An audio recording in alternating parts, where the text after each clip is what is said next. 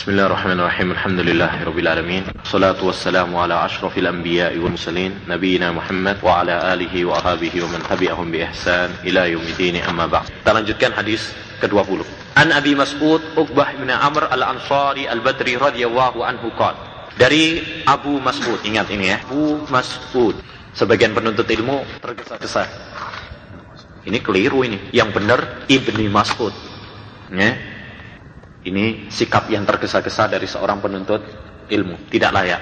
Jangan tergesa-gesa menyalahkan.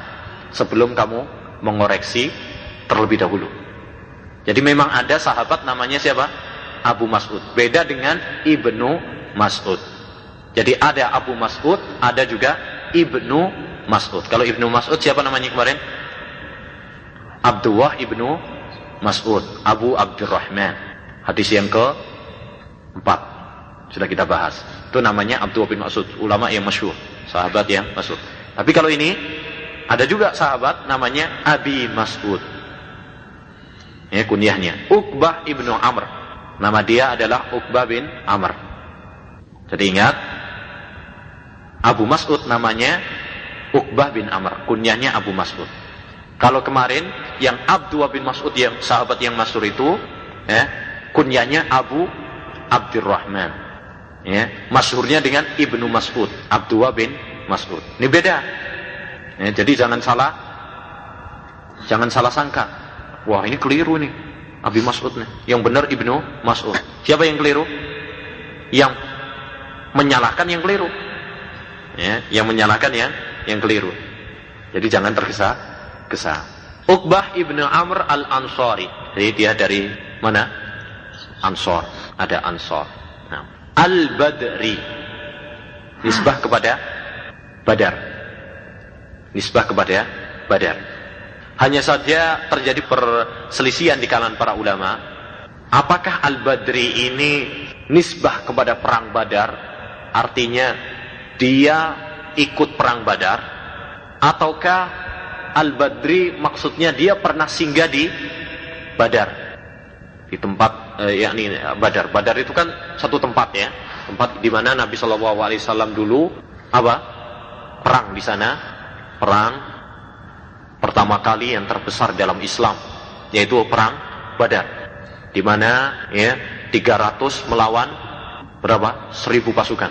Bayangkan, 300 pasukan melawan 1000 pasukan.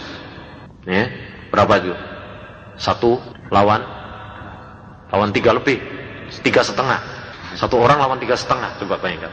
Tapi Allah SWT memberikan pertolongan kepada hambanya. Dan ini menunjukkan kepada kita bahwasanya pertolongan itu bukan dengan banyaknya personil sekalipun itu sebab juga tapi yang terpenting bukan itu. Yang terpenting adalah keimanan kepada Allah Subhanahu wa taala. Barang siapa yang menolong Allah Subhanahu wa taala menolong syariatnya menolong agamanya maka Allah akan menolong Baik. Jadi ada perselisihan pendapat di kalangan para ulama, apakah Badri ini nisbah kepada perang Badar, di mana berarti Abu Mas'ud ini apa?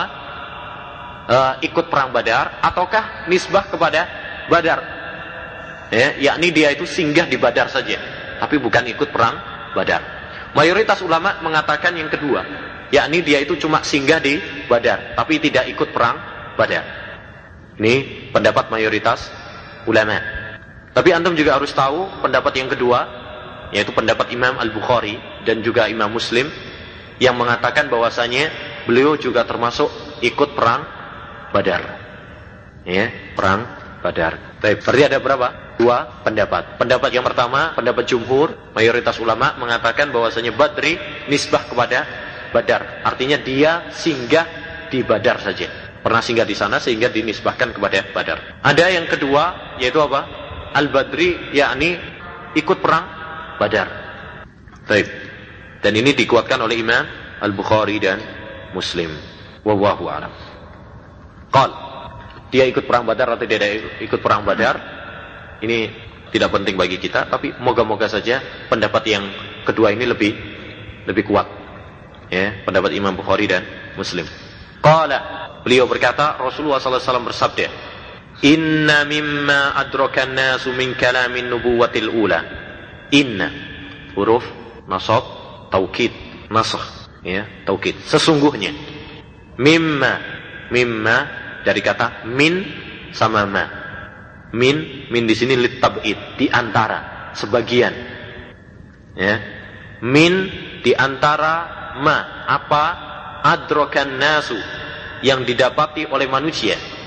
Min kalamin nubuwatil ula dari ucapan kenabian terdahulu. Apa maksudnya?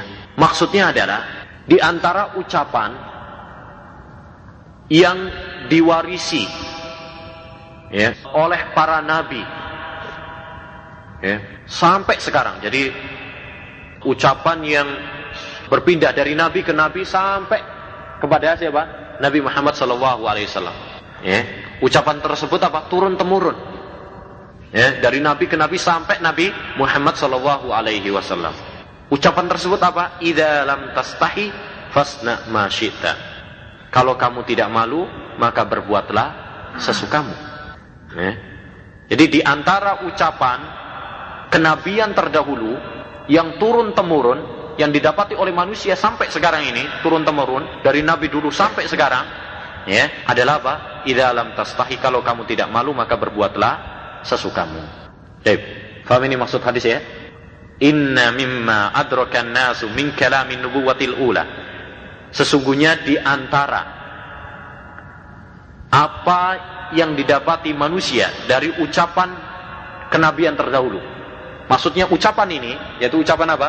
Kalau kamu tidak malu, maka berbuatlah sesuatu, berbuatlah sesukamu. Ucapan ini adalah turun temurun dari mulai Nabi dulu sampai Nabi dulu maksudnya sebelum Nabi Muhammad SAW. Ya, ucapan ini turun temurun dari satu Nabi ke Nabi berikutnya sampai kepada Nabi Muhammad SAW. Alaihi Wasallam. Paham ini ya? Kalimat ini adalah kalimat warisan dari nabi-nabi terdahulu yang turun temurun sehingga sampailah kepada Nabi Muhammad Shallallahu Alaihi Wasallam. Berarti kalimat ini sejak dulu, sejak nabi-nabi dulu sampai kemudian apa Nabi kita Muhammad Shallallahu Alaihi Wasallam. Jelas? Nah, jadi inna mimma adrakan nasu min kalamin nubuwatil ula idza lam tastahi fasna ma syi'ta. Hadis ini jelas. Ya, isinya adalah tentang sifat apa? Malu. Ya, sifat malu. Oleh karena itu akan kita bahas insyaallah taala tentang apa itu malu dan apa hukumnya, keutamaannya insyaallah taala. Malu dalam bahasa Arab namanya al-haya. Ya, secara bahasa adalah taghyirun wangkisar. Ya, perubahan. Ya, perubahan. Adapun secara istilah ya, secara istilah khulkun yab'asu ala ijtinabil qabih wa yamna'u min at-taksiri fi haqqi dhi haqqin. Ya, ini secara istilah. Al-haya secara istilah adalah khulkun, akhlak. Ya ba'asu ala bil qabih yang mendorong ya mendorong hati untuk meninggalkan hal-hal yang tidak baik, perkara-perkara yang jelek. Wa yamna'u minat taksiri fi haqqi di haqqin dan mencegah dari kekurangan kepada seorang yang punya hak. Jadi apa itu malu? Malu adalah suatu akhlak yang mendorong hati ini untuk tidak melakukan perkara-perkara yang jelek. Itu namanya malu. Misalkan mau maksiat, ah malu. Ya, malu kepada Allah Subhanahu wa taala, itu yang pertama dan malu kepada manusia juga. Kemudian malu kepada manusia. Ya. Malu kepada manusia. Baik. Ini definisinya, paham ini ya? Jadi definisi malu adalah apa? Suatu akhlak yang mendorong hati untuk mencegah, ya, ya mencegah atau untuk menjauhi, ya, menjauhi perkara-perkara yang jelek, ya, perkara-perkara yang jelek. Baik, dari definisi ini dapat kita ketahui bahwasanya tidak semuanya malu itu baik. Ya. Malu ada berapa macam? Ada dua macam. Ada malu yang terpuji dan ada malu yang tercela. Kalau malu tersebut, malu yang mencegah seseorang dari perbuatan yang haram, perbuatan yang jelek, maka ini adalah malu yang terpuji. Ya. Malu ah mau ngerokok. Ini malu yang baik atau malu yang jelek? Terpuji apa baik? Terpuji. Sama aja. Baik. Tapi kalau malu dari perbuatan baik, malu yang tercela atau baik? Nah, mau sholat, ah malu ah, nanti disangka mutawa lagi. Baik. Mau ikut kajian, malu ah, nanti disangka santri kiai lagi nanti. Saya kan di sini kerja. Baik. Malu bertanya. Malu saya sama ustadz itu. Eh? Baik atau malu yang baik atau malu yang jelek? Eh? Jelek. Nah, ada mengatakan atau Mujahid mengatakan la yatlubul ilma mustahyin wala mustakbir. Ya. Tidak akan mendapatkan ilmu orang yang malu dan orang yang sombong. Orang sombong, ya gimana mau mendapatkan ilmu? Orang dia mau hadir aja sombong, nggak mau kok. Malu juga begitu.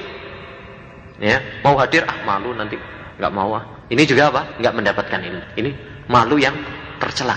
Oleh karena itu lihat para sahabat Nabi Muhammad SAW bahkan secara khusus ya para wanita sahabat nggak malu mereka dalam bertanya walaupun pertanyaannya masalah-masalah yang istilah dalam negeri dan nggak malu ya.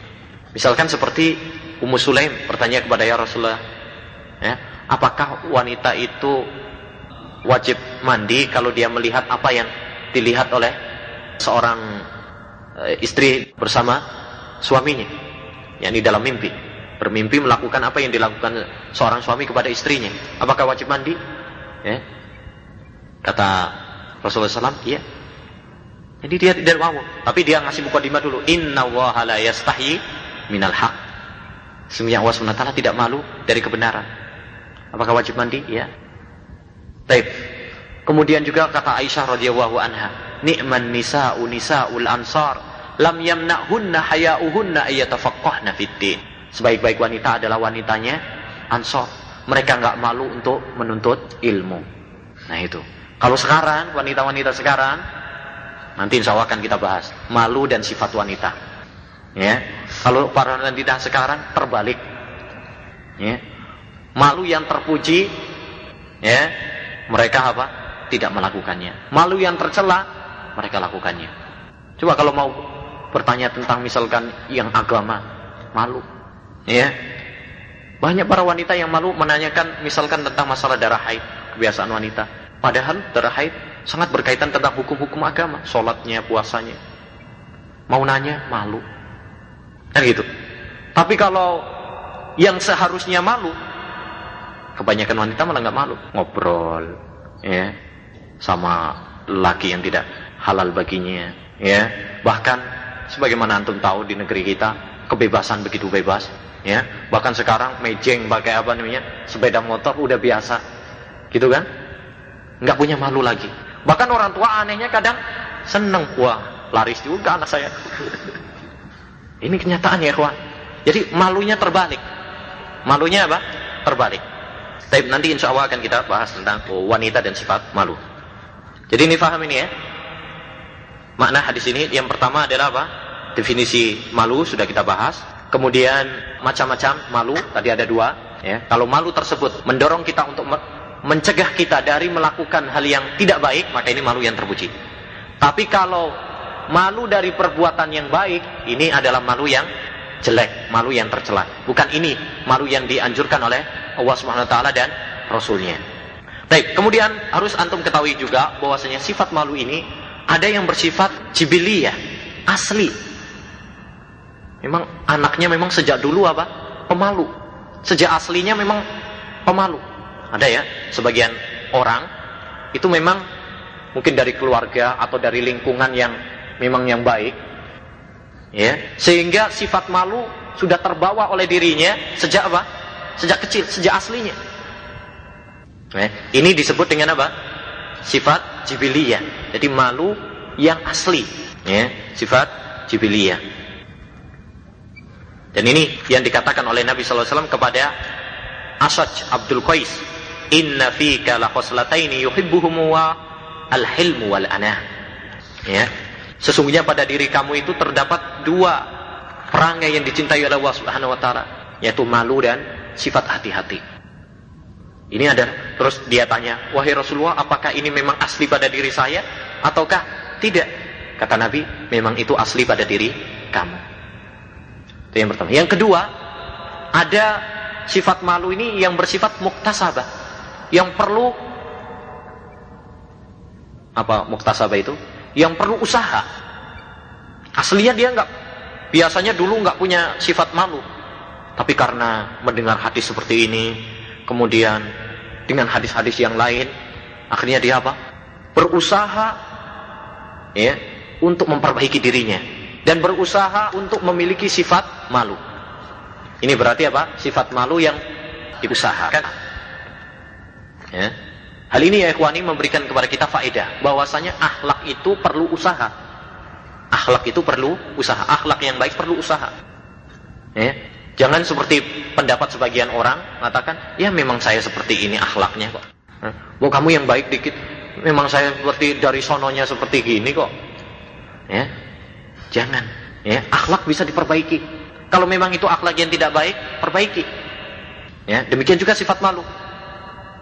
Ya, sifat malu bisa diperbaiki. Rasulullah SAW mengatakan, Innamal hilmu bittahallum wal ilmu bitta'allum. Sesungguhnya al-hilm. apa lemah lembut itu dengan apa? Dengan membiasakan diri. Dulu mungkin kita sering marah, suka dikit-dikit apa marah, tapi dengan membiasakan dirinya ya, dengan mengingat ayat-ayat Allah Subhanahu wa taala, wah, ditahan. Demikian juga ilmu. Ilmu itu dengan dipelajari, bukan dengan apa? Wah, tidur aja nanti datang sendiri, pinter sendiri, ya. Taruh kitab jadikan bantal nanti masuk sendiri dices. Ya. Bisa itu? Masuk apa enggak? Ya, masuk. Apanya yang masuk? Atau uh, lewat seperti kata orang dalam ilmu laduni, ilmu warisan. Ya. Haddatsani qalbi an rabbi. Ya, menceritakan ku hatiku dari Robku seperti orang-orang sufi. Ya, ini adalah ilmu dari setan bukan dari wahyu. Baik. Selanjutnya, masih ada waktu. Kita kembali kepada hadis. Inna mimma adrakan nas min ula. Sudah paham tadi ya maksud hadis tadi ya? Jadi di antara kalimat yang merupakan warisan dari nabi-nabi terdahulu yang kemudian disetujui di dalam Islam.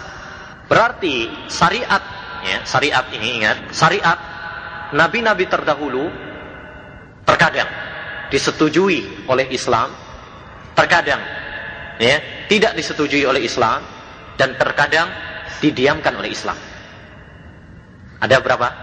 Tiga macam. Syariat-syariat nabi-nabi sebelum kita itu ada tiga macam. Yang pertama disetujui dalam Islam. Seperti misalkan puasa.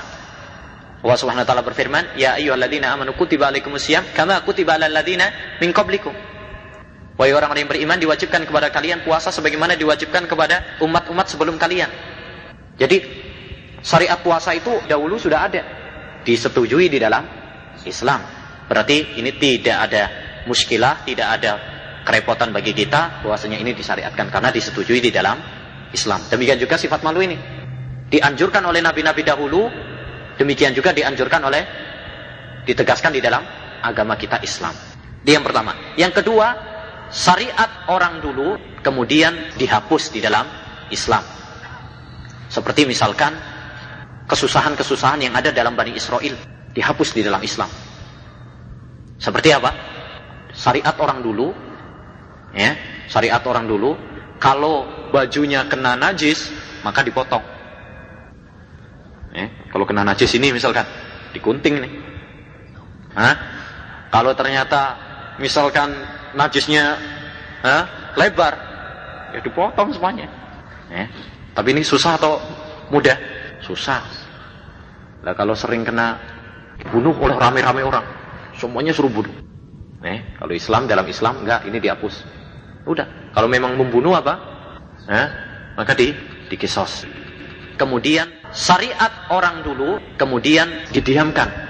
nggak disetujui, nggak juga di nggak diingkari. Nggak disetujui, nggak juga diingkari. Maka apa hukumnya? Hukumnya adalah di sini kalau yang pertama tadi jelas disyariatkan dalam Islam. Yang kedua, ya, tidak. Ya, yang menjadi patokan adalah apa? Islam. Yang ketiga, ada perselisihan di kalangan para ulama. Ada yang mengatakan tidak, ya, tidak dianggap. Ada yang kedua dianggap. Pendapat yang kuat adalah dianggap. Ya, jadi diamalkan. Kalau syariat terlebih dahulu tetap diamalkan selagi tidak ada dalil yang melarangnya di dalam agama kita. Jadi aslinya apa yang diceritakan oleh Allah SWT pada nabi-nabi terdahulu itu juga merupakan apa? Syariat kita. Ya. Karena Allah SWT tak kala menceritakannya dan tidak mengingkarinya, itu pertanda adalah persetujuan.